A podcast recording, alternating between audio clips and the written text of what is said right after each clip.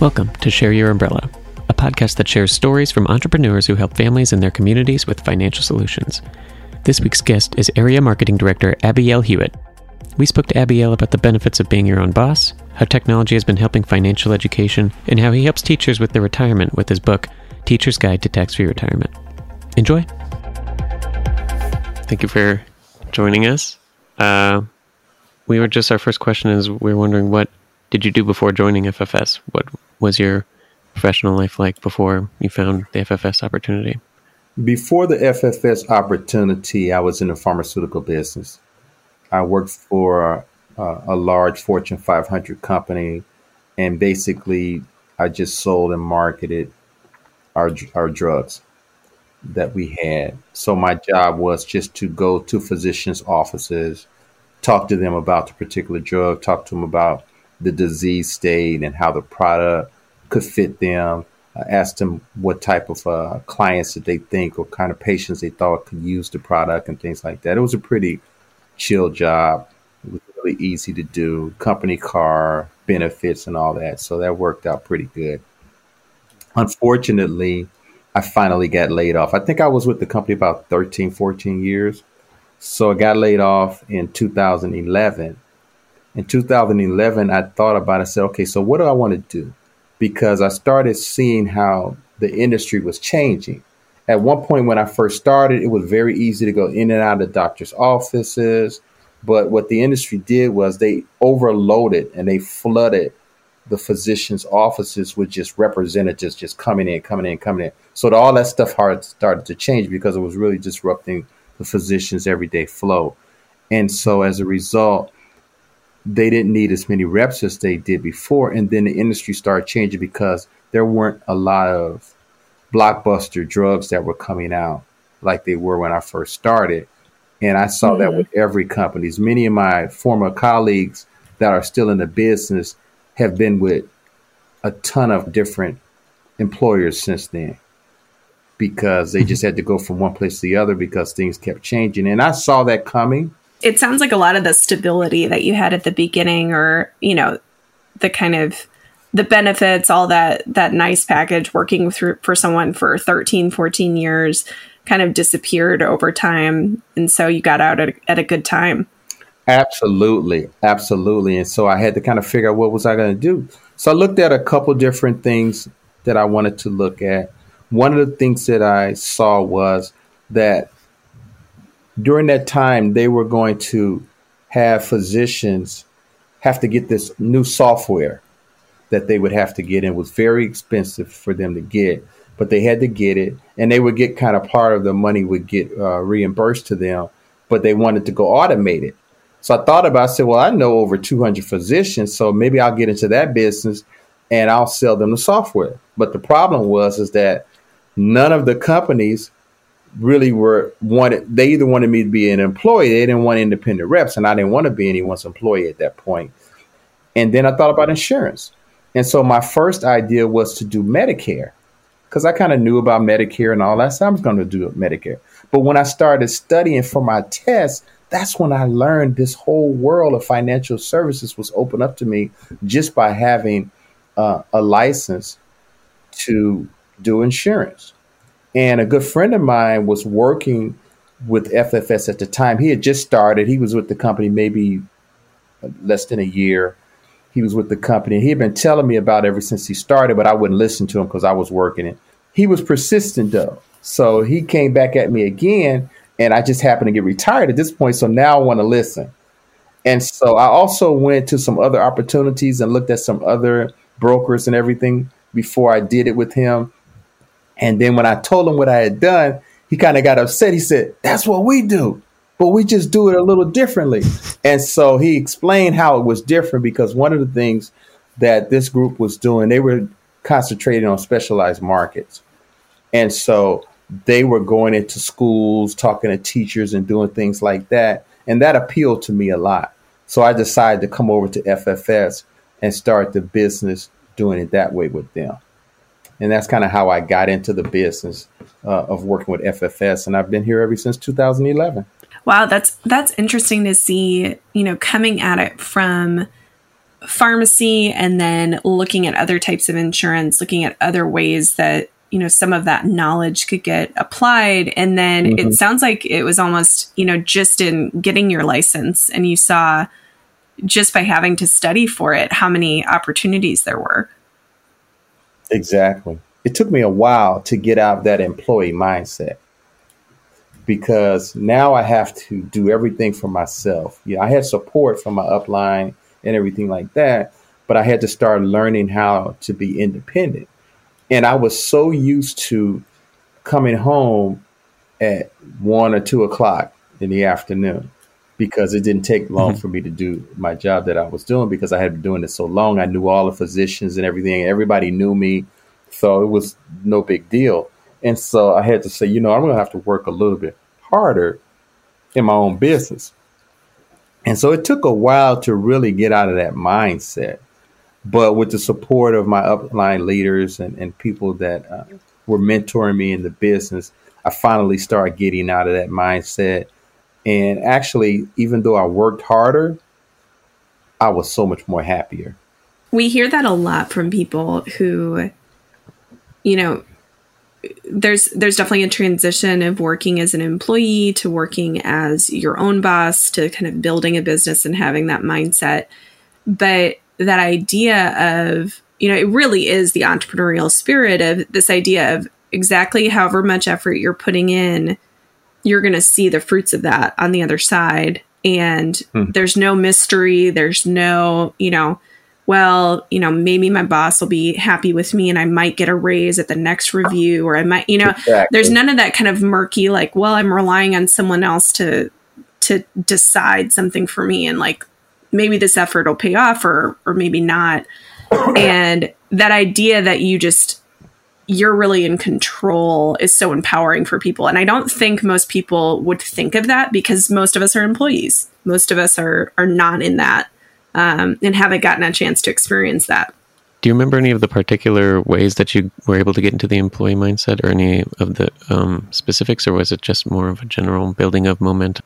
Yeah, it was. It was. It was more the the latter just kind of mm-hmm. understanding mm-hmm. what mm-hmm. I had to do because I was always a go getter. But what happened was I had been working for many years before I started getting into the pharmaceutical business, and I always worked hard and I mm-hmm. was always successful at all the businesses I was in. I was in banking, I did a lot. I was in retail management when I first got out of college and all that sort of thing.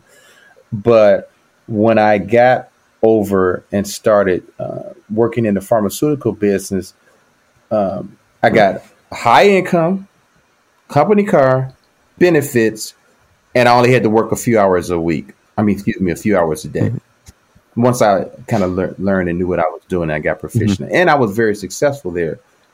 What happened was because of that, I got lazy. And I thought I was just going to do that until I retired, take my pension and retire, get my social security and all that. Because I did not know, understand financial products and I did not understand how things work financially. Now that I know what I know, now that I know what I know now, that was a total bad way of looking at it because even my 401k, I wasn't putting a much uh, uh, enough away in it. I wasn't going to have enough money for retirement that I thought I was going to have. I was going to be living at a, a lower uh, financial level. All the things that I talk to clients about now, I was one of those people. And that's why I'm passionate when I talk to clients, especially my younger clients, to make them understand hey, this is what you're looking forward to happening. Because I had to figure that out. Because when I f- first started working, I was talking to all these young people, and they were like, I don't need all that. And I didn't understand how to communicate with them. And then I just thought about my own experiences, and that worked out. One of the things that I talk to them is about inflation. And I give them a little story about when I got out of college in the early 80s. I got into retail management and I tell them, I said, you know what my salary was? My salary was $1,100 a month. And I said, with that $1,100 a month, I had a car, I paid for rent, and I even had a little cash to go out, you know, and have some fun, you know, on the weekends. But that's about all I had. And I said, think about it mm-hmm. today could you live off $1,100 a month? And everybody said, of course not. And I said, so you have to understand in the future, you're going to have to be paying for inflation. So even though your pension might say one thing, inflation is going to eat up a lot of your savings and a lot of things that you're trying to do. So you want to be prepared for that bite. You want to be prepared mm-hmm. for taxes going up. Yeah, sounds like you're already putting the sharing of the umbrella into practice. There's a sense of, you know, the different milestones that we think about in life and the goals that we set for ourselves usually don't revolve around saving and retirement because that's not an exciting goal to have. And it's such a a long-term goal and it's so far reaching in the future and everything that needs to be done right now feels much more urgent and and probably is more urgent in in the absolute sense but you know it's not surprising that you're you get a nice job you're finally able to pay for your car pay for what you're doing go out a little bit and that's it and you're and you're happy with that because that was the goal so i can see how trying to kind of shoehorn in all right we're gonna we're gonna work in some of these long-term goals early on that's that's the sell really for for all of this for young people yeah and i'm finding mm-hmm. that nowadays younger people are much more receptive to that now than they were then and i believe it's because of the information age they get a lot more information like in 2011 when i first started the internet was available but it wasn't like it is now and so all that information that you're able to get and how it's at your fingertips wasn't there because when if I think about it, everybody's always Googling. You know, when you mm-hmm. want to know something, let's Google it. Let's do this. Let's do let's go mm-hmm. find the information. It's at our hands. And so the clients that I talk to now, the younger ones in particular, are so much more sophisticated than they were 10 years ago. And they mm-hmm. they they like information and one of the things that they like is uh, automated things, automation. And so one of the tools that I that I use now is a more automated tool that kind of shows them an illustration on like I can compare a 401k or a 403b to the index universal life policy and they can see when they run out of money with the other product and how the, the IUL will keep giving them money tax free for the rest of their life. And so they like that tool. I don't use that tool with the older clients because they don't understand all that and they think, oh, you just put all this stuff together and you're just trying to. Trick me with this technology stuff, you know. Right. With the younger yeah, clients, they fancy. appreciate that, you know. And then mm-hmm. I can mm-hmm. send it to mm-hmm. them too, and they can play with the numbers themselves and stuff, you know. And so yeah. it, it works out. So you have to understand who you're talking to and where they are in their retirement age or where they are in their mindset, where they are with uh, because I focus mostly on retirement. Mm-hmm. Um, mm-hmm. That's basically most of my insurance is based on what can it do for you. However, I do do life insurance, just straight life insurance when someone needs it, because I give an example. I'm working with a, a lady right now, and she's going to retire next month.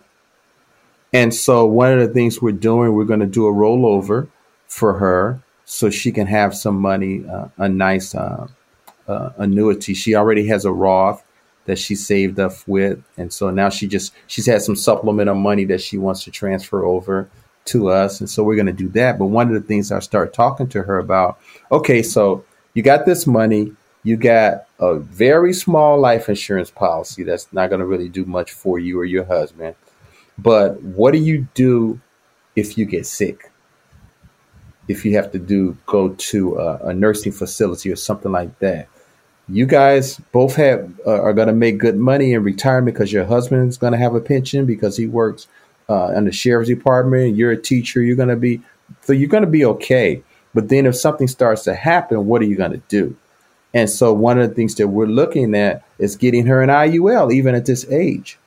And what that's going to do for her is is that it's going to help her with the living benefits mostly because that's what she's concerned with. So now if she gets ill, critically, chronic illness, terminal illness, or anything like that, she can utilize the benefits that are in the uh, Index Universal Life product that'll help her. And although it's not a what you call a, a long-term care product, many of the features that trigger long-term care trigger the uh, living benefits in the IUL. And so when those things happen, she can use IUL and it's going to be a lot less expensive for her as well. So that's going to help her out a lot. She likes. So tell me, yeah, that you know that story I feel like is really emblematic of a lot of a lot of stories and a lot of what what we're dealing with in terms of people looking at an IUL. Tell me a little more about when you have when you have a client who is really looking for retirement you know, what factors are you looking at with them and why are living benefits so important? You know, how are you especially with someone, you know, this woman is is near retirement and how that really shapes how people can see their financial future because now people are retiring and they're looking at another 40 years of needing to to pay for for their lifestyle. Mm-hmm. If a person is preparing for retirement, no matter where they are in their age, okay, and how long they have.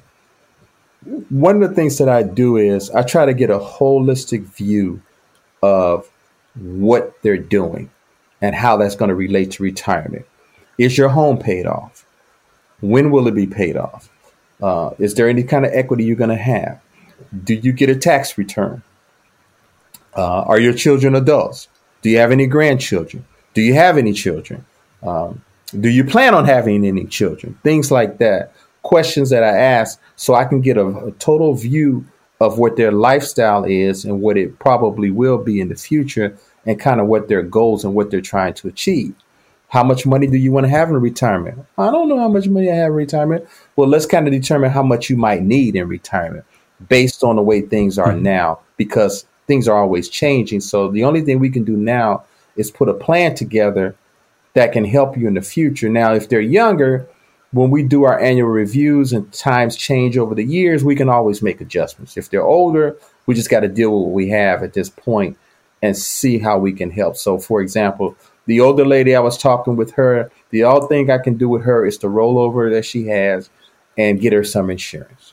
That's pretty much all I can do. I can't plan for her retirement because it's next month so she's done. Right. At that point, you know, uh, some of the other creative things that um, we were be, that we can do sometimes with someone that's at retirement age, and let's say, for example, they have a really robust 401k or 457 or something like that, and let's say they have several hundred thousand dollars in it.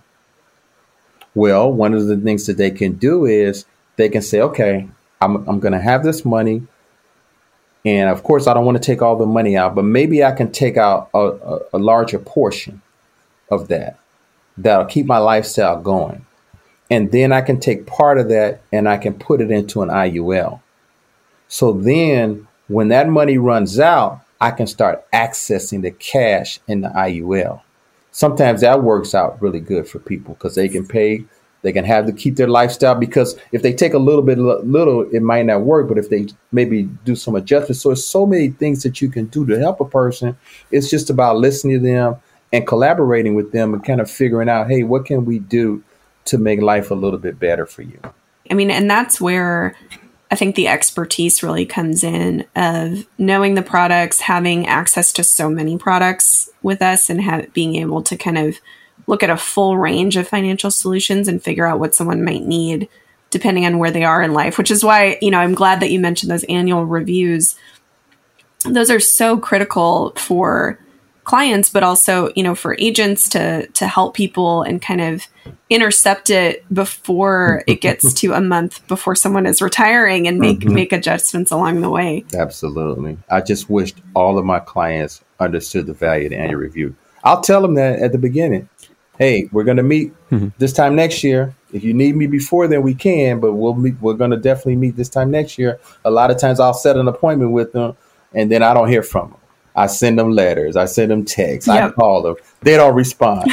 And then when a crisis happens, all of a sudden my phone is ringing. Well, speaking of crises, you know, 2020 has been a crazy year. Now we're almost halfway through 2021. We've had so much mm-hmm. happen over the last year. And you know, I think a lot of agents have seen things changing in a lot of different ways. So, you know, did you have a bunch of your clients calling you up? Were people were people asking and worried and, and trying to find solutions during this time? I didn't have a lot because of working uh, with teachers so much. They had, they had their jobs, mm-hmm. and so mm-hmm. they weren't mm-hmm. as worried about that. The only clients that I did have in mm-hmm. call is uh, teachers that, oh, excuse me, not teachers, but people that were in other industries. They may want us to know, mm-hmm. you know, how things were going, if they were losing any money. They forgot. I had someone call me not too long ago say, "Hey, I'm getting ready to do my taxes. What do I do about this for my taxes?" I said, "Well, you it's already you've already paid taxes on on this money already, so you don't have to worry about that." And they were like really happy about that, doing that. So that that was really beneficial to me, uh, having the clientele that I have, and so I didn't have that uh, uh, as a bigger problem. The biggest problem I had was adjusting to being at home. The first couple of months, March and April, I was like everybody else. I was just like frozen in time. Mm-hmm. And then, so one of the things that I started doing was learning technology, learning how to do Zoom. I was afraid of Zoom at first. I didn't know how to use Zoom. I didn't realize how simple it was, you know, or some of the other mm-hmm. formats that people are using. It was it's so simple to use, and so as a result, I started learning how to do that. I started learning how to s- sell and promote uh, and help people online and talk to them face to face online. Everybody was stuck at home, so it was pretty simple to do it like that. That helped out a lot. Started to learn how to use social media a little because I'm not really a big social media person, but from a business standpoint, one of the things that I started really understanding or learning how to do is LinkedIn because now I'm dealing with mm-hmm. business professionals. I'm learning now that I could also use Facebook and some of the other uh, mediums to get clients and help people out as well. Starting to learn how to do landing pages, you know, where I can send out some information to someone and they can go to the landing page and they can get some more information. Then they can click on it and set an appointment up you know, these things are exciting yeah. to me. Calendar it's exciting to me. You know, yeah. I, didn't, I didn't realize that I could make my life is easier. You've talked a lot about teachers during this um, this time. Tell us a little bit more about your work with teachers, and I know you also have that the book out with you know a teacher's guide to tax free retirement. What is that about? What what are some of your goals with working with that population, and and some of your experiences working with teachers? Okay, so I started on the book before the pandemic, and I fished, I finished it in the pandemic because I had some time to finish it, right? And so I had started mm-hmm. like maybe about a year and a half before the pandemic on the book, and I kind of laid the foundation down for it. But my idea initially was to have a something for them that they can have a reference point or that they can pass on to other people, and I, and it needed to be easy to read and easy to understand. So the book is only like 26 pages long. And what it does, it does illustrations in terms of, okay, this is teacher X and this is their situation and this is how we can fix it. I went, uh, I went over the tax history of the United States and how taxes have affected us over the years and things like that.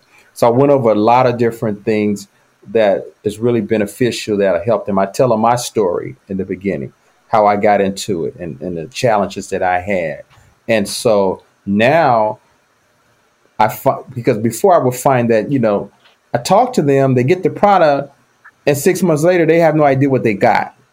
They forgot about it. Mm-hmm. But now they have the book, they can reference it, they can share it with people, they can become uh, semi experts themselves involved in what they have, and they'll have a better understanding of it. And then it also it helps them, but it also protects us as well because now that I have an informed client, nobody can come to her or him and tell them I have something better or that's not good for you. Mm. You should be doing something else. Yeah. You know, yep. that's the most important thing is to do the best thing for the, for the client. You know, we've covered so much in this in this talk. We've talked about some of the things that you've changed over the past year. Um, looking ahead through 2021 and even into 2022, what are some of the goals that you have for your business, for yourself, um, that you'd like to share? Well, I mentioned uh, one. I'm I want to definitely get uh, uh, more involved with businesses, a lot more involved. I mean, a yep. lot. Mm-hmm. I want to kind of maybe make a change to my approach uh, to my customer type and do maybe 90% businesses because I, like I said, I think that's where opportunity uh, lies, and I think that's where this community is underserved a lot. And business owners kind of they have a better understanding of what I'm talking about with them as well.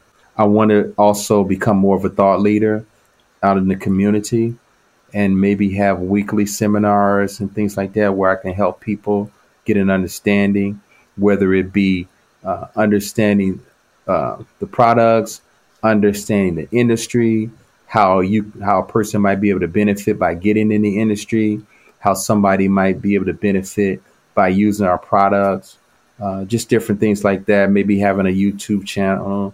Definitely want to be more automated, where things are more streamlined. Because I've been a salesperson for a long, long time, and one of the things that sales people don't like to do is all of the tedious work with uh, paperwork yep. and all this other stuff that, that you have to do. But if you can get automated where things are kind of moving for you, and we're at that age now where we can get automated, my life will be so much easier. And then all I have to do is concentrate on talking to people. I have to worry about any of this other stuff, you know, even marketing can automate the marketing systems yeah. and stuff like that. So that's where I'm headed. Awesome. Well, it sounds like 2021 is going to be great and already has been for you so far. Um, one thing I did want to ask is if people are interested in looking at your book, where can they get that? So the link that people can go to is called uh, yourteachersguide.com. All right. Thank you so much, Abiel, for joining us on the podcast. And thank you all for listening. Join us next time on the Share Your Umbrella podcast. We'll be back in a couple of weeks. And if you're really interested in what we had to say today, we will be having a couple of blog posts on the firstfinancialsecurity.com website. Take a look there, and we cannot wait to talk to you next time.